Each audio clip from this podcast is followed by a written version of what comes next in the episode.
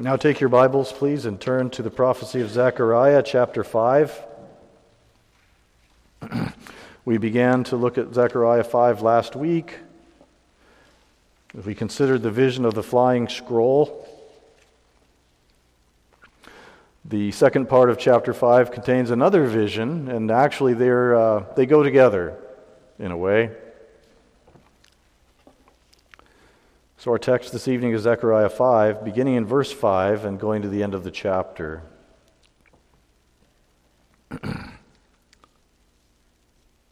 Listen to this. This is the vision that Zechariah saw, and it is the very word of God. Then the angel who talked with me came forward and said to me, Lift your eyes and see what this is that is going out. And I said, What is it? He said, This is the basket that is going out. And he said, This is their iniquity in all the land. And behold, the leaden cover was lifted, and there was a woman sitting in the basket. And he said, This is wickedness. And he thrust her back into the basket and thrust down the leaden weight on its opening. Then I lifted my eyes and saw, and behold, two women coming forward. The wind was in their wings. They had wings like the wings of a stork, and they lifted up the basket between earth and heaven. Then I said to the angel who talked with me, Where are they taking the basket? He said to me, To the land of Shinar, to build a house for it. And when this is prepared, they will set the basket down there on its base. That's the reading of God's Word. Let's pray now that He'll bless it to us as we consider it together. Father in heaven, we thank you for the Holy Scriptures, and we pray that you would give us understanding and that you would feed our souls through this Word because it is your Word and because your Word is the bread of life. It is food for our souls. And so we're asking now for nourishment as well as for understanding and edification. And most of all, we're asking that our Savior, Jesus Christ, will be exalted through the preaching of the Word. And we ask these things in His name. Amen. Some time ago, we were at home, and Hillary and I were at home, and I noticed out the window uh, several emergency vehicles there on our street. And of course, that obviously attracted my attention, so I went to the window, eventually went out on the porch to look to see what was happening. There were several sheriff's vehicles there, and a couple of the uh, officers were out, and they were standing in the street, kind of looking around. Well, it turns out what had happened was the neighbor, two houses down from us, had gone out to his uh, driveway to get in his vehicle and somehow became uh, alerted to the fact that underneath his vehicle was an alligator. And so he had called the authorities, and the people came out. And of course, it all had a happy ending. Everything was fine. What they did was they were able to subdue or to uh, contain the alligator. And then, with the help of uh, animal control, they were able to get the alligator away from there. Um, and that's what happens, isn't it, when, uh, when some wild or dangerous animal makes its way into civilization somewhere. They have to contain it, and then they, they, they remove it. I mean, I think it's noteworthy that the uh, animal control people didn't just, uh, you know, muzzle the alligator uh, and then say to the man, okay, it's fine now, he can't bite you, uh, uh, and just leave the alligator there. Know, they, they contained the animal and then they removed it.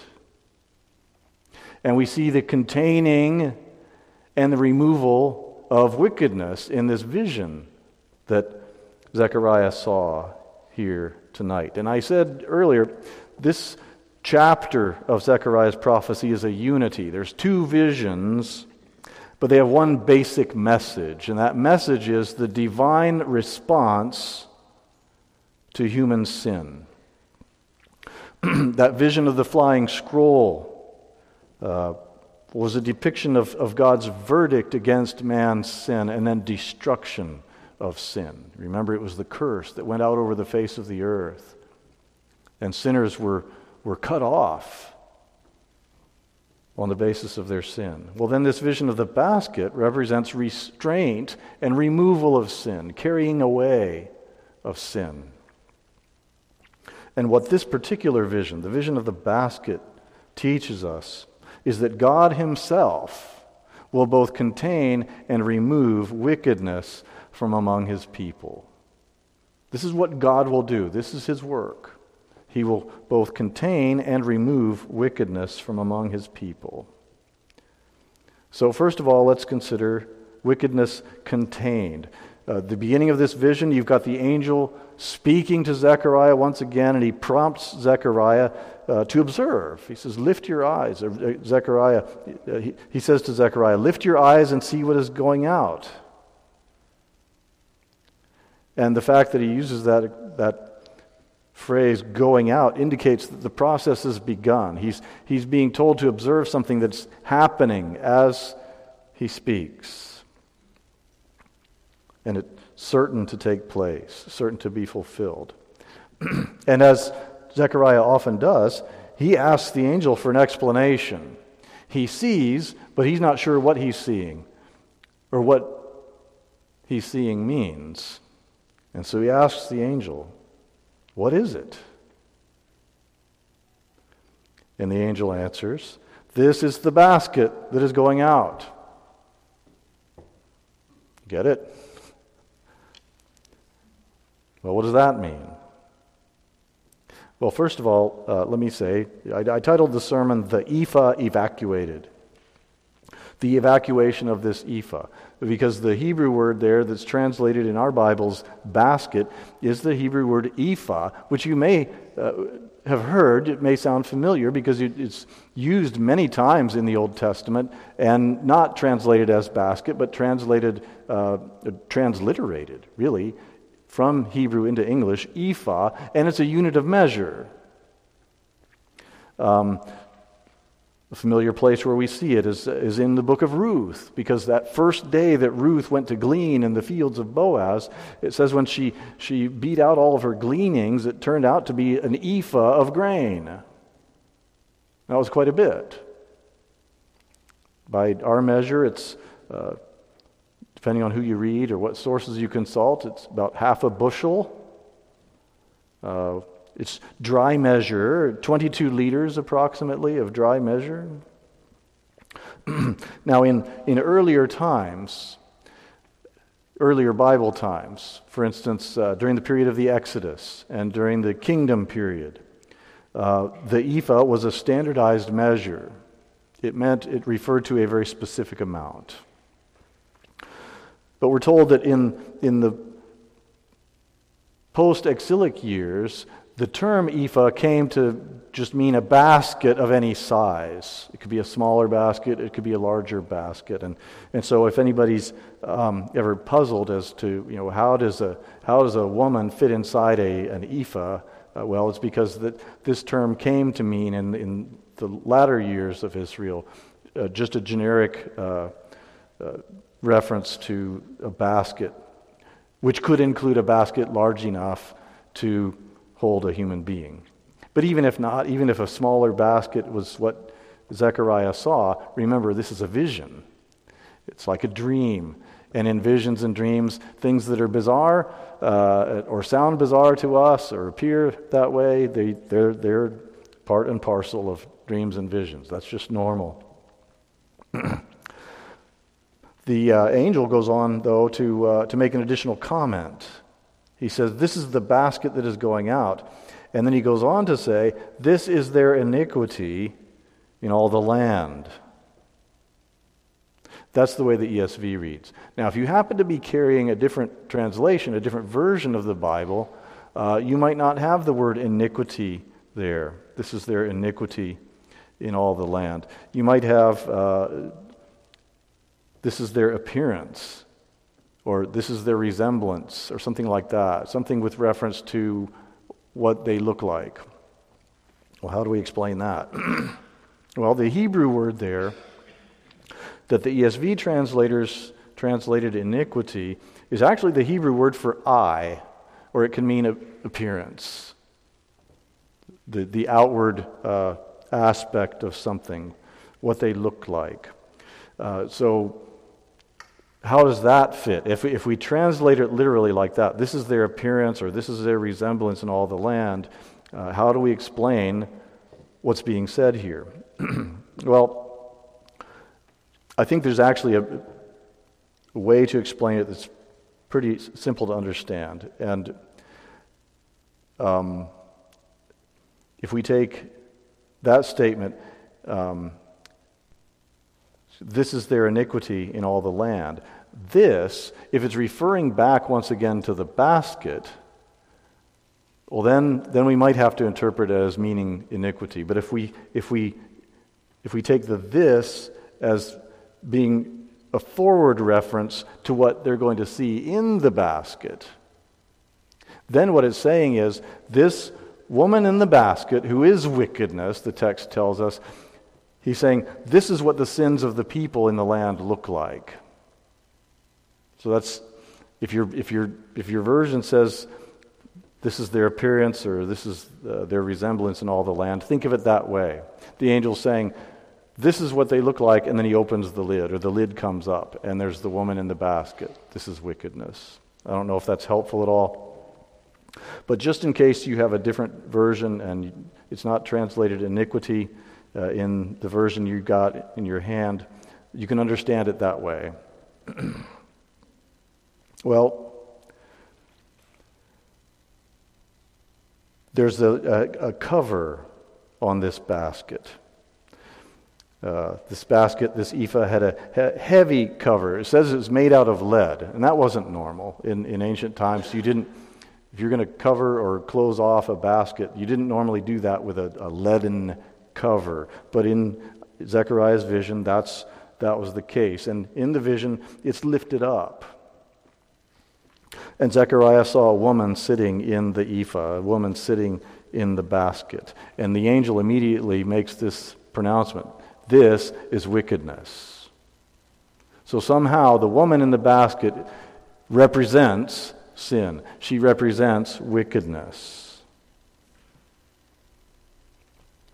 And that's why it's treated as a proper noun, and it's capitalized in, in your Bibles, probably. This is wickedness. She uh, is the embodiment of wickedness. and so, what the angel does then is described in very deliberate and forceful terms. It says, He thrust her back into the basket and thrust down the leaden weight on its opening. So, you see that forceful, almost violent language. Um, other versions uh, use words like he threw her down, or he cast her down, or he cast down or pressed down the lid on the basket. The, uh, the New Jerusalem Bible is probably most, uh, most picturesque and colorful in the language that it uses. It says, uh, He rammed her back into the basket and jammed the leaden weight on its opening. You see, but that's, that's the kind of violence and the, and the, the decisiveness that's uh, conveyed by the text. It also kind of suggests to us, perhaps, that maybe the woman is trying to stand up or get out of the basket, and the angel's not going to see it. He won't, uh, he won't have it. He makes sure she's contained. So he deals roughly. He deals roughly with this symbol of wickedness. And so the symbolism of that part of the vision is it's a picture of sin or wickedness being quarantined, you might say. That's a word we're very familiar with these days, isn't it? You've got wickedness and the angel saying, You stay in there, you don't get out, and no one's coming into you. It's a symbol of wickedness being contained, like a dangerous animal, like that alligator underneath my neighbor's vehicle. Or like hazardous waste. Any kind of biohazard or hazardous waste of any kind. You want, you want it closed up, you want it sealed so nobody can get to it, and so it won't get out and contaminate anything else. And, brothers and sisters, that's how you and I ought to deal with sin. We ought to ram it down in the basket and we ought to jam the lid on it. We ought to leave no room for sin in our lives. Give it no quarter. Or as the scriptures say, Ephesians 4:27, we ought not to give the devil any opportunity. Think about that violent kind of language that's used to describe how the angel dealt with the woman in the basket and, with the, and, and closing the lid up on her. And is that the way you treat sin in your life? I think too often we treat sin with kid, kid gloves. We let it sit in the corner and hope it'll behave, but we want to, you know, inadvertently, maybe subconsciously, we're giving it opportunity. Because sin is so dangerous, simply containing it isn't sufficient. It's like hazardous waste. You don't close it up and then set it on the counter in your kitchen. You don't close it up and then just give it a place on the shelf in your office or on your bedside table. Once it's contained, you want to get it rid of it. You want to get it as far away from you as you can. Like a dangerous wild beast.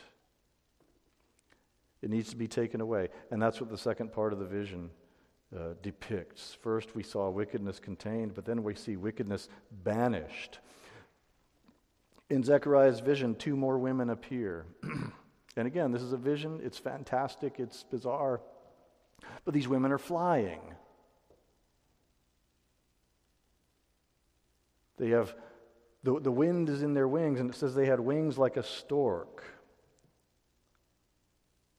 And whatever it means by the wind being in their wings, it's, you know, I think, intended to be the portrayal, a vivid portrayal of flight. You almost hear the sound of the wings moving, the, the surge of air underneath them. These are large wings, stork like wings, and they airlift the basket. They take it away. well, who are these women? What are they? We're not really told in the text. We could surmise that maybe they're angels Although normally angels aren't depicted in the Bible as, as female. But are they angels? Are they servants of Yahweh, servants of God, or, or are they servants of wickedness? Do they serve the woman in the basket?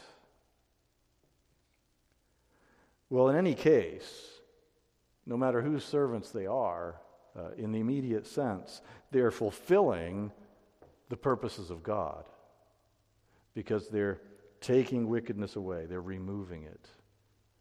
And Zechariah asks about that. Look at verse 10 with me again. Verse 10 Then I said to the angel who talked with me, Where are they taking the basket? And he gives his answer in verse 11. He said to me, To the land of Shinar.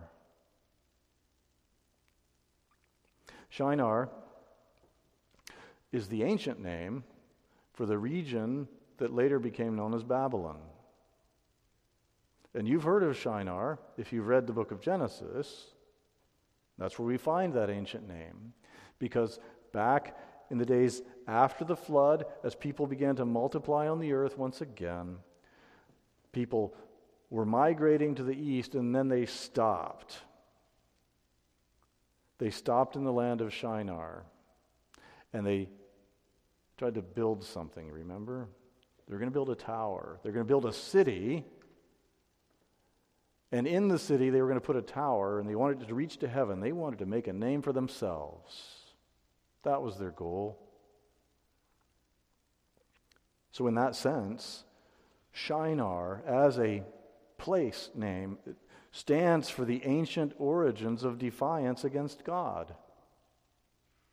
If you think about it, really, because Yes, all the way back to Genesis 6, God looked down on the earth and he saw that all the intents of the hearts of man was only evil continually. There was sin in the world, sin was rampant in the world. That's why God sent the flood. But it's in Genesis 11 that we first see uh, rebellion against God in an organized way. A unified effort to defy the living God. People banding together. God said, Go out and fill the earth and subdue it. And they said, No, we want to hunker down right here and we want to uh, join forces and uh, make a name for ourselves in this great city we're going to build and with this great tower. well, Babylon later on goes to represent the evil of the Roman Empire in some of the New Testament scriptures. Babylon is shorthand for Rome and for the evil of that institution, of that uh, massive empire. And then by the time we get to the book of Revelation, Babylon becomes uh, emblematic of the whole sinful world order. So you have basically two, two groups of people. You have the, the people of God, and then you've got the people of the world. And the people of the world are represented by this city, Babylon, whereas the people of God are represented by this, this city that's coming down from heaven, the New Jerusalem. So, this basket with wickedness in it is being carried off and it's going to be taken to the land of Shinar. And that represents the removal of wickedness to its proper place. He says they're going to take it to the land of Shinar and they're going to build a house for it. Did you see that in verse 11? They're going to build a house for it, and when this is prepared, they will set the basket down there on its base. so the fact that they're going to build a house for it indicates that the basket's going to remain there. It's not going to return. It's not going to return to the land of God's people. And when it says that it's going to be set down there on its base, that's it's uh, kind of like a pedestal. It's a resting place. This is the, the permanent place, the final resting place of wickedness.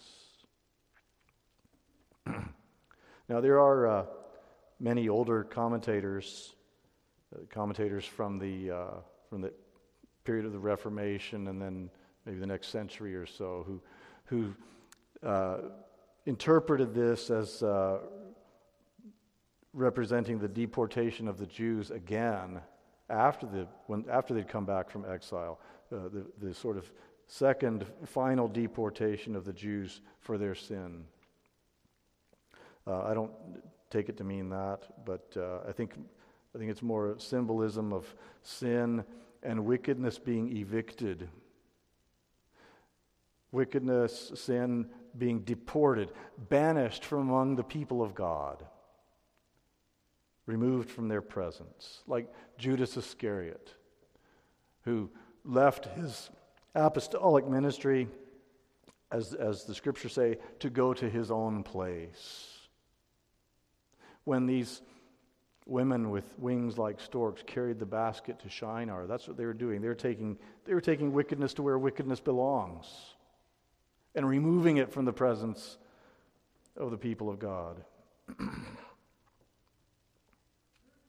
Now, as I said, the vision of the flying scroll in verses 1 through 4 and the vision of the basket in verses 5 through 11, if we take them together, consider them as a unit, they make a statement that's very similar to what's depicted for us in those sacrificial animals that we read about in Numbers, uh, or excuse me, Leviticus chapter 16 those ceremonial animals that were brought on the Day of Atonement.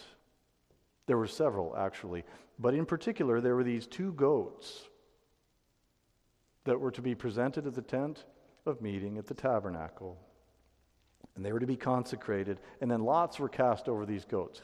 And then the first goat was to be offered up as a sin offering. In other words, the goat was slaughtered and it was burned on the altar. And of course, that's a representation of the punishment of sin. It's a representation of what sin deserves and an execution of, of that punishment. Then the other, you remember what they did with the other goat, right? A specially consecrated person took that goat and led it out into the wilderness and released it. That's where we get the expression the scapegoat from. You know, when you need a scapegoat, somebody to, to, to lay the blame on for something, you call that person the scapegoat. And it comes from that, that picture of this goat because before they took the goat away, Aaron laid his hands on the head of the goat, and that symbolized the laying, the, the, the placing onto this animal the sins of the people.